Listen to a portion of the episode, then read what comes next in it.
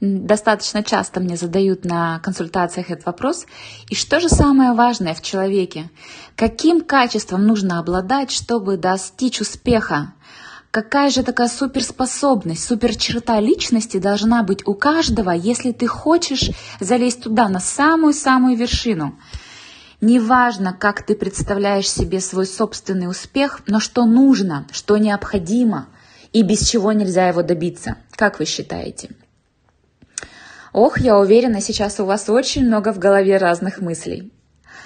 А, но ответ очень прост. Как обычно это бывает в психологии, все очень просто.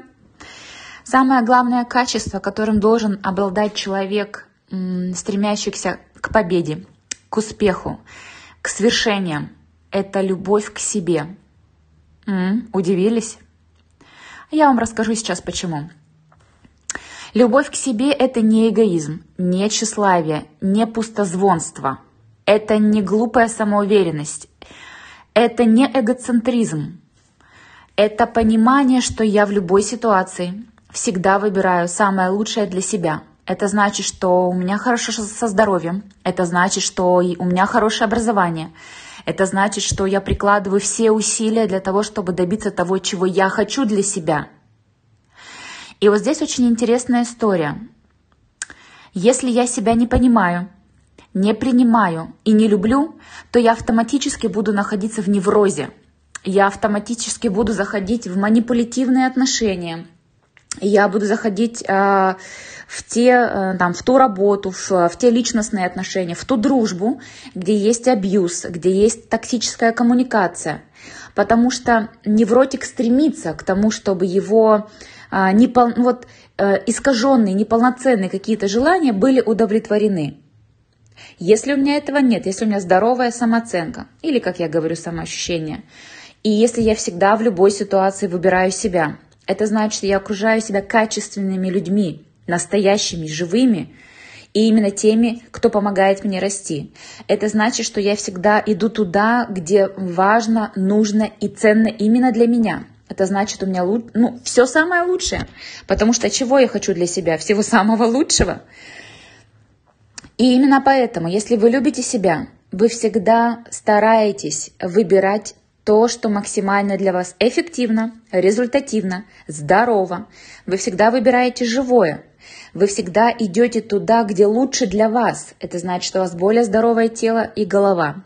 Это значит, что у вас отличный круг друзей. Это значит, что у вас нормальные, хорошие, здоровые сексуальные и личные отношения в паре.